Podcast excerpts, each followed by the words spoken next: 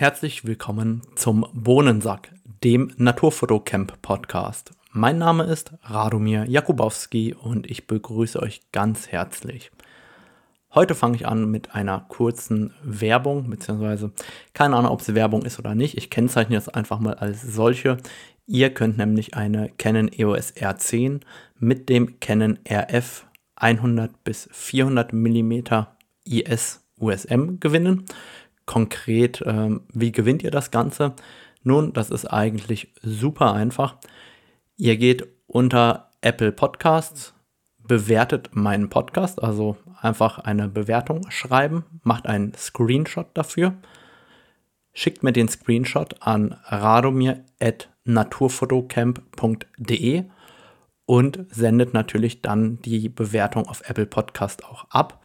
Und ich verlose dann entsprechend unter allen, die das gemacht haben und mir den Screenshot geschickt haben, die Canon EOS R10 mit dem 100 bis 400er. Hier habe ich das Glück, dass Canon Deutschland mich einfach dabei unterstützt und ich etwas zum Verlosen für euch habe. Einsendeschluss ist der 6.12. um 6.12 Uhr, also am Nikolaustag und dann äh, werde ich jetzt einfach in der darauffolgenden Podcast-Episode entsprechend verlosen und bin gespannt, wem ich damit vor Weihnachten eine Freude machen kann.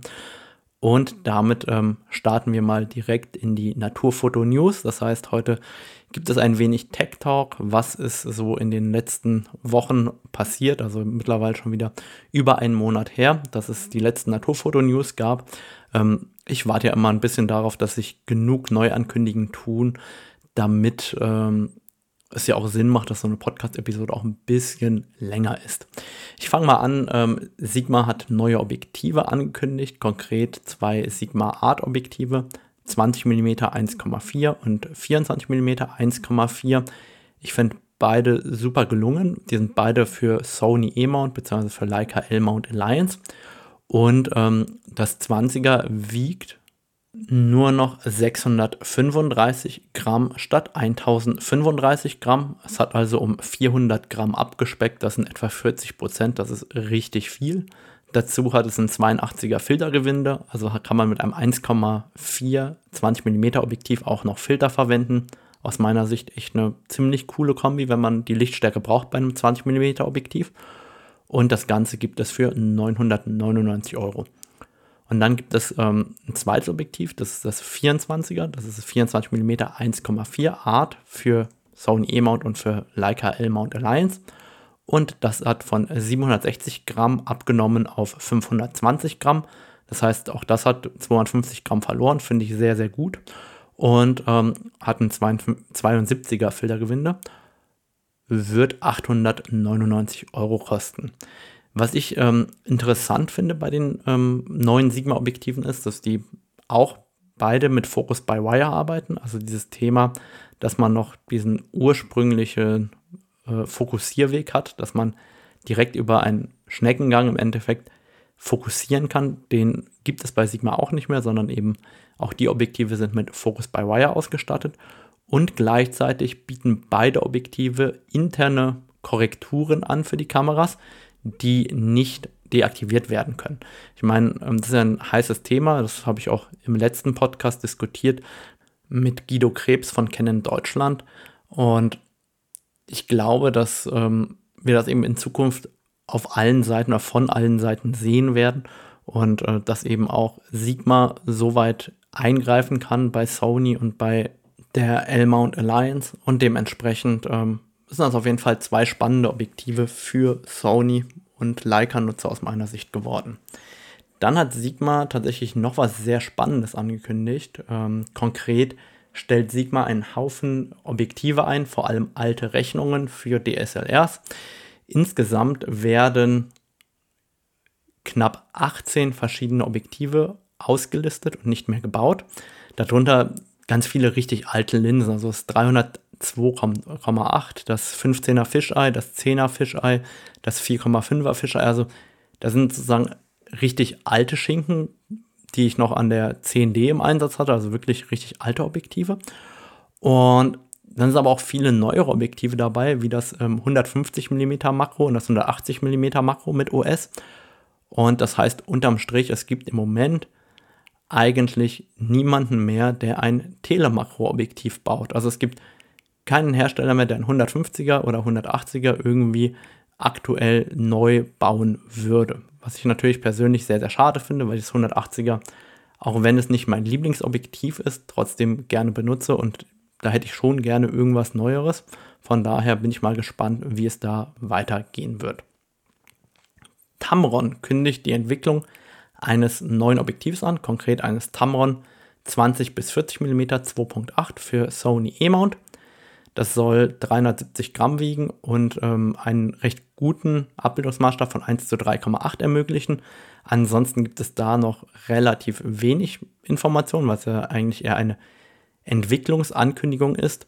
Jetzt natürlich die Frage 20 bis 40 mm, ob das so eine Brennweite ist, äh, die einem liegt. Ich persönlich tue mir schwer damit, weil ich, ja, ich, ich wüsste nicht, was ich damit fotografiere, aber ich glaube schon, dass es dafür einen Markt gibt, weil das mit 370 Gramm natürlich recht äh, leicht ist.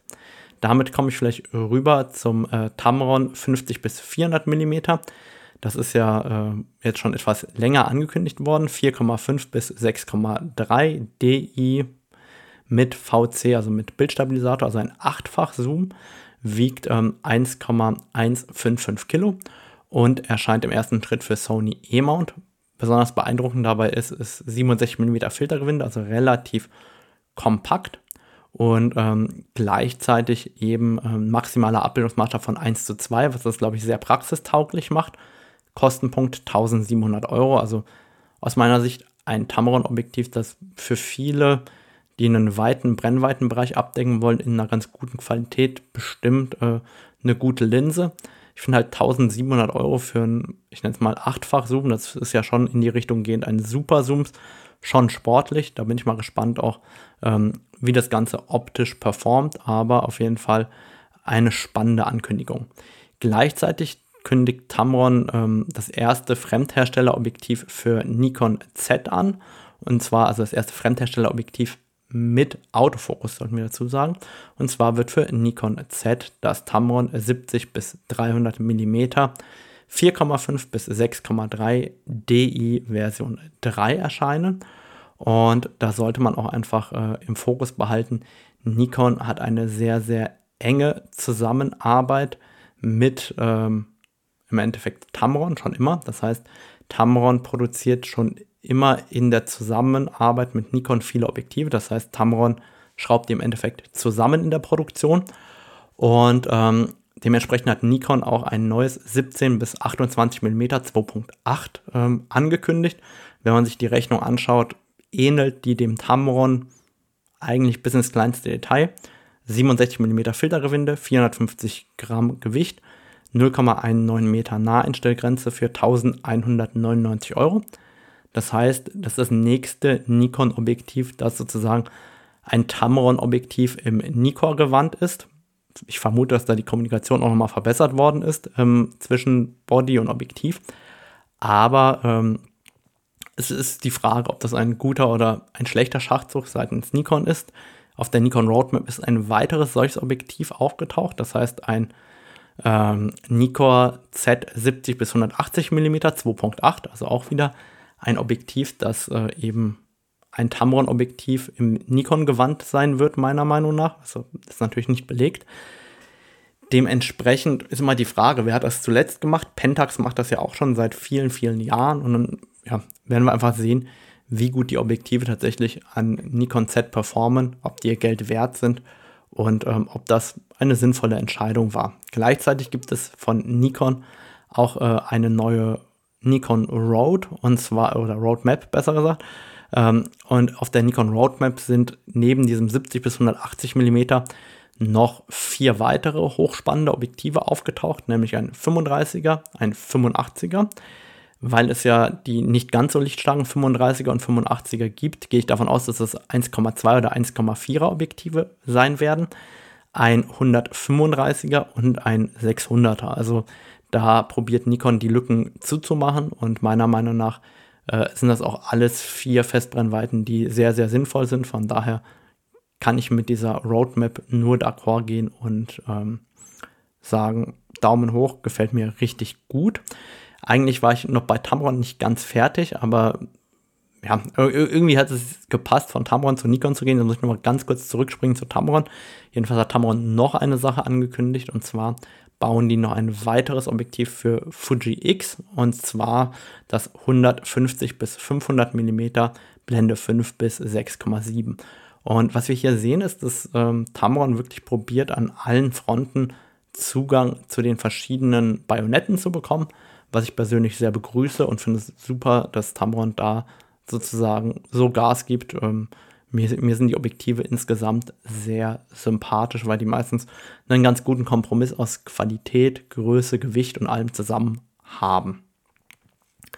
Dann hat Sony eine neue Firmware angekündigt. Konkret neue Firmware für die A7 IV. Ähm, das ist deswegen wichtig, weil es jetzt eine Kompression für das RAW-Format gibt in drei verschiedenen Größen und der Autofokus verbessert worden ist. Also gerade die, die gerne äh, Lossless Compressed RAWs haben wollen, die äh, brauchen jetzt sozusagen die neue Firmware für die Sony A7 Mark IV. Gleichzeitig hat Sony jetzt ähm, auch noch eine neue Kamera angekündigt, die Sony FX30. Die Sony FX30 ist, glaube ich, für viele meiner Hörer uninteressant. Es ist nämlich eine Videokamera. Es ist sozusagen die Einstiegsvideokamera, nächstes Mal, die wirklich einen kompletten Fokus auf der Videografie hat. Hat einen 26 Megapixel Back Illuminated Sensor und das ist ein Crop Sensor, also ein etwas kleinerer Sensor. Hat das Augenmerk auf ähm, einer hohen Lichtstärke, das heißt die Base ISO liegt bei 800 und ähm, die höchste ISO liegt bei 409.600. Das heißt, wir nähern uns langsam der halben Million ISO. Ähm, bringt ein Klappdisplay mit, zwei äh, CF Express Typ A Kartenslot, in denen man dann ähm, auch SD-Karten reinstecken kann. Ganz wichtig, äh, CF Express Typ A ist ähm, ein Sony-Typ, nur Sony nutzt den im Alltag. Das solltet ihr nicht verwechseln mit dem Typ B, der zum Beispiel bei Canon, Nikon, OM Systems, Panasonic und so weiter zum Einsatz kommt, sondern es ist eben der Typ A. Die Karten sind etwas kleiner und deshalb ist es möglich, einen äh, CF Express Typ A Kartenslot mit einem SD Kartenslot zu verbinden. Dafür sind die Karten einen Tacken langsamer als die CF Express Typ B Karten. Ähm, von der Auflösung beim Filmen her bietet die Kamera 4K bzw. Ähm, 6K oversampled auf 4K. Ähm, es gibt aber keine Möglichkeit, ähm, irgendwie mit 6K oder mit 8K zu filmen mit der neuen FX30. Trotzdem vermutlich ein sehr, sehr ordentliches Paket insgesamt für 1799 Euro. Das heißt, das richtet sich eher an die Videografen und für 2199 Euro gibt es dann das Ganze mit dem XLR-Handle, das heißt ähm, mit seinem schönen Griff, mit Mikrofon dran und so weiter. Das äh, gibt es sozusagen Neues aus dem Sony-Lager. Dann gab es ja die hitzige Diskussion ähm, zum Thema keine Fremdhersteller für Canon RF. Ähm, ich habe das mit Jan äh, in der letzten Episode Down Under einmal besprochen oder angesprochen. Wen da unsere Meinung interessiert, kann das da nachhören.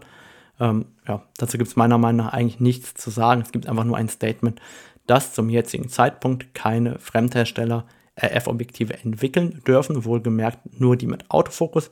Die mit manuellem Fokus sind anscheinend davon nicht weiter betroffen. Außerdem gibt es von Canon gleichzeitig auch noch die Ankündigung einer neuen Firmware. Konkret gibt es eine neue Firmware für das Canon RF 70 bis 200 mm 2.8. das soll einfach irgendwelche Errormeldungen bei bestimmten Kamerakombinationen verhindern. Wer also keinen Error hatte, der wird vermutlich auch dieses Firmware-Update nicht unbedingt brauchen. Ich empfehle es trotzdem, weil oft werden irgendwelche Kleinigkeiten behoben, die gar nicht angemerkt werden. Von daher vielleicht profitiert ihr ja davon, obwohl ihr noch nie einen Error gehabt habt. Dann haben wir die Firma Tokina. Ähm, von Tokina hört man ja generell recht wenig. Ich meine, früher haben die einmal probiert, ein bisschen Objektive zu bringen. Jetzt machen sie wieder ein bisschen Objektive, aber eigentlich ist Tokina eine sehr, sehr ruhige Firma im Außenauftritt und die bauen jetzt ein Tokina 11 bis 18 mm 2.8 als Superweitwinkel. Das Objektiv ist für APS-C, also für einen kleineren Sensor gerechnet und zwar für Sony E-Mount. Wird nur 335 Gramm wiegen, ein 67 mm Filtergewinde haben und 699 Dollar kosten. Ich habe mich mit dem Objektiv nicht weiter beschäftigt, weil irgendwie Tokina hat äh, noch nie so richtig äh, für Begeisterungsstürme bei mir persönlich gesorgt. Jetzt kommt Trommelwirbel, die geilste Neuankündigung der letzten Wochen und Monate für mich persönlich. Die Hasselblad X2D. Und kann ja jeder sagen, was er will. Ich finde die Hasselblad X2D ist ein rattenscharfes Teil. Also eigentlich zum ersten Mal seit ewigen Zeiten weckt eine Kamera irgendeine Emotion so richtig bei mir. Und das ist die Hasselblad X2D. Ich finde das äh, Design cool. Ich finde die neuen Objektive dazu cool. Mir, mir, mir gefällt die Kamera unheimlich gut. Ähm, auch mit den Tasten, die ja an dem Schwenkdisplay dran sind. Also irgendwie, mir gefällt die Kamera einfach optisch. Das ist aber natürlich so, wie soll ich sagen, so richtig geil, super subjektiv. Also bitte ähm, kann jeder selber entscheiden, ob er die Kamera geil findet oder nicht. Ich finde sie auf jeden Fall richtig schön geworden. 100 Megapixel Back Illuminated Sensor mit eingebautem Stabilisator und natürlich 16-Bit und nicht 14-Bit. Sehr, sehr geil. Dazu ein Sucher mit 5,76 Megapixeln. Und was ich auch eigentlich ziemlich cool finde, ist eine 1 Terabyte interne SSD-Festplatte. Ich persönlich finde ja diese Idee mit eingebautem Speicher ganz charmant. Da kann man die Speicherkarten nicht vergessen. Und mit einem Terabyte kann man ja auch schon mal was anfangen. Und dazu gibt es einen CF Express Kartenslot Typ B. Interessanterweise steht in den Spezifikationen bis 512 GB. Irgendwie kann ich das nicht so 100% glauben. Ich kann es natürlich auch nicht ausprobieren, weil ich noch keine Hasselblatt X2D habe. Vielleicht kommt das noch, aber im Moment äh, probiere ich mich davon abzuhalten. Und sehr, sehr interessant, wenn man so die Datenblätter so ein bisschen weiter durchforscht und darauf hat Hasselblatt bei der Ankündigung jetzt keinen Fokus gelegt. Fokus ist das richtige Stichwort. Die Hasselblatt X2D wird bei Einführung keinen nachführenden Autofokus mit Gesichtserkennung haben. Und das ist deshalb spannend, weil das gab es ja vorher bei der X1D2 schon. Und dementsprechend klingt das für mich so ein bisschen halb unfertig als ob man das per Firmware nachliefern müsste, weil warum soll man eine solche Funktion aus der X1D2 in die X2D nicht übernehmen? Also ich glaube, da wurde irgendwas noch nicht so ganz fertig, da gab es ein Problem, was auch immer. Äh, aus meiner Sicht ergibt das überhaupt gar keinen Sinn. Preis 8700 Euro finde ich jetzt für eine Mittelformat Hasselblatt-Kamera mit diesem Status und Design eigentlich voll im Rahmen, auch wenn es schweineteuer ist. Und dazu wurden drei neue Objektive angekündigt. Und jetzt fängt das Ganze an Spaß zu machen. Warum? Die X2D hat ja einen Crop-Faktor, und zwar einen Crop-Faktor von 0,8. Also für die, die sich damit noch nie beschäftigt haben, Crop-Faktor funktioniert natürlich in beide Richtungen. Wenn der Sensor größer als Vollformat ist, hat man einen negativen Verlängerungsfaktor. Das heißt, man müsste diese Objektive, äh, die jetzt vorgestellt werden worden sind, mal 0,8 rechnen. Also die haben eine 20% kürzere Brennweite als angegeben. Und es sind drei Objektive mit der Lichtstärke 2,5, ein 38 mm, ein 55 mm und ein 90 mm Objektiv. Und was ich total geil finde, ist, die haben alle ein 72 mm Filtergewinde und die sind alle super kompakt geworden. Das heißt, das 38er wiegt 350 Gramm, das 55er wiegt 372 Gramm und das 90er wiegt 551 Gramm. Die Preise bewegen sich alle zwischen 4.000 und 5.000 Euro. Das heißt, das 38er, das 55er kosten 4.200 Euro und das 90er kostet 4.800 Euro. Und was mir dabei einfach so richtig gut gefällt, ist das Mittelformat in der Hasselblatt-Liga auf einmal so richtig schön äh, kompakt und leicht geworden ist. Ähm, ihr merkt mir gefällt diese Kamerakombination irre gut. Ich bezweifle, dass ich mir die je kaufen werde, weil dafür, was ich damit mache, ist es einfach zu schade. Aber gefallen, Mensch, gefallen tut mir das verdammt gut. Bleiben wir vielleicht beim äh, Mittelformat. Fuji hat ein neues ähm, GF 20 bis 35 mm Blende 4 angekündigt. Das heißt, umgerechnet ähm, ist das ein 16 bis 28 mm Objektiv, wird 2.500 Dollar kosten und ich glaube, ein wirklich geiles Objektiv. Warum das? Wer eine Fuji GFX hat im Naturbereich, der wird damit viel Landschaft fotografieren. Und wer gerne Landschaft fotografiert, für den ist so ein 16 bis 28 mm an Mittelformat, glaube ich, genau das richtige Objektiv. Von daher passt das aus meiner Sicht sehr, sehr gut zusammen. OM Systems hat ähm, ein neues Objektiv angekündigt, beziehungsweise eine neue Objektiventwicklung. Die planen jetzt ein 90 mm 3,5er Makro. 90 mm am zweifachen Verlängerungsfaktor ergibt 180 mm. Damit hätte Olympus auf einmal, OM System, Olympus heißt das Ganze ja nicht mehr, dann hätten die jedenfalls ein Telemakro sozusagen im Programm. Panasonic hat auch ein neues Objektiv für die L-Mount Alliance angekündigt, ein 18 mm 1.8. Ich finde das eine spannende Brennweite, eine gute Lichtstärke und das ist super kompakt und leicht geworden. 340 Gramm bei 67 mm Filtergewinde für ca. 1000 Euro. Kommen wir zu den weiteren Fremdherstellern, weil da gab es tatsächlich viele Neuankündigungen.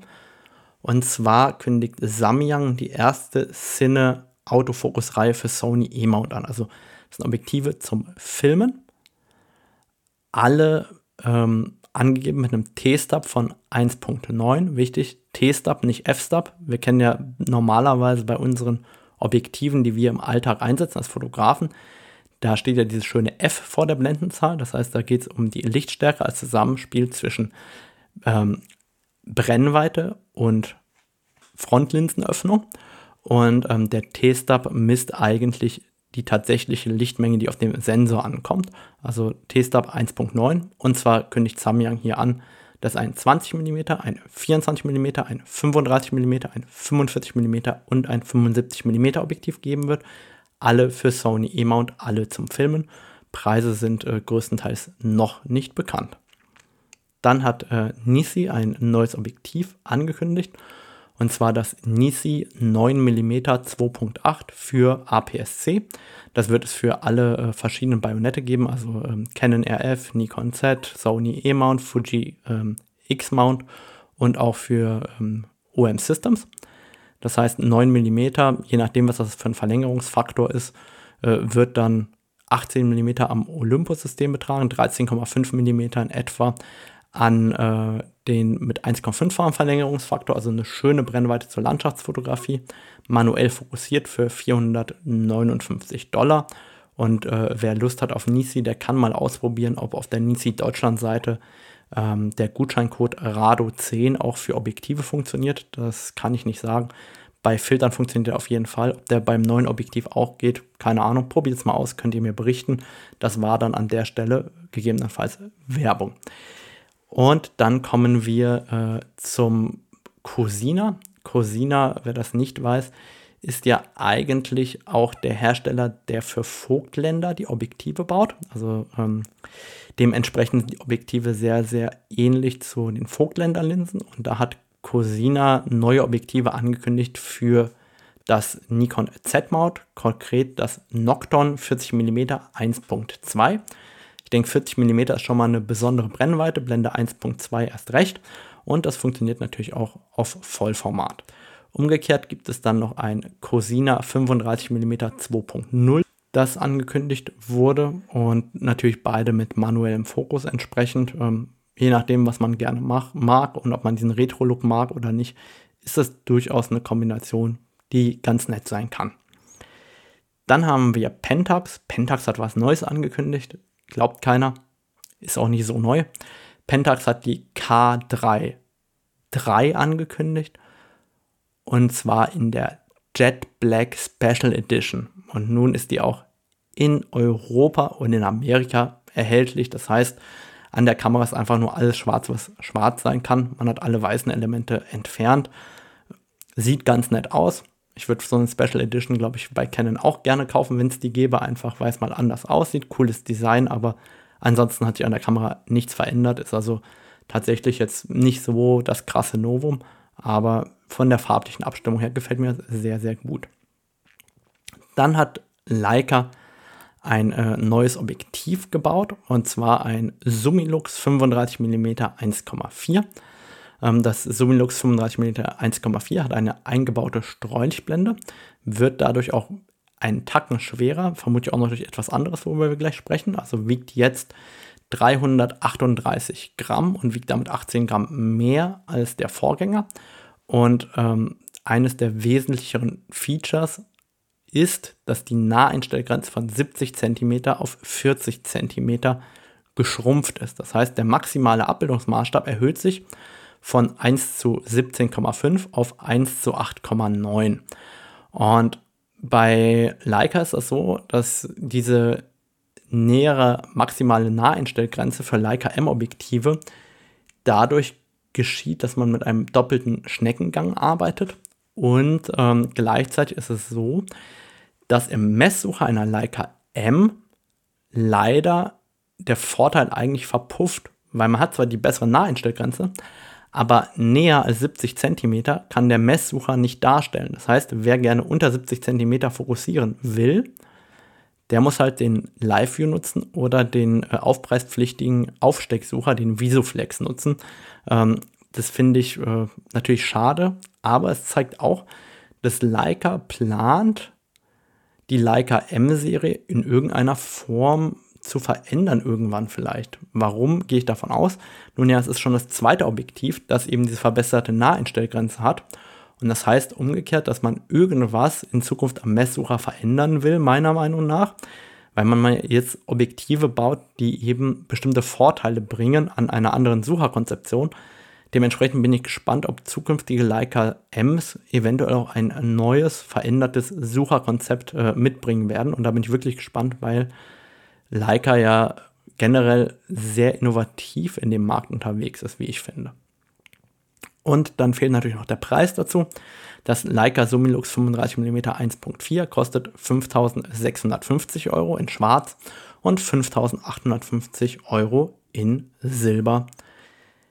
Dann fehlt mir noch eine Neuankündigung, dann sind wir für heute durch. Und zwar konkret ähm, hat Laowa ein 58 mm Makro, Blende 2,8 angekündigt, mit einem maximalen Abbildungsmaßstab bis 2 zu 1, also schon sehr, sehr ordentlich. Da kann man ordentlich nah rankommen. Ist vermutlich sehr solide gebaut, wiegt nämlich 595 Gramm. Und äh, meiner Meinung nach maximaler Abbildungsmaßstab 2 zu 1, 595 Gramm und das Ganze für 499 Dollar. Das äh, ist schon eine schöne Linse. Ganz wichtig ähm, wird es geben, sowohl für Nikon, Canon als auch Sony. Von daher so als Ultra-Makro äh, für einen relativ kleinen Betrag, glaube ich, wirklich gut, weil die Laowa-Linsen sind ja eigentlich durch die Bank weg optisch gut. Von daher, wer nur möglichst nah ran will, wird, glaube ich, mit dem Objektiv auch richtig, richtig viel Freude haben. Und ähm, damit sind wir eigentlich durch für heute.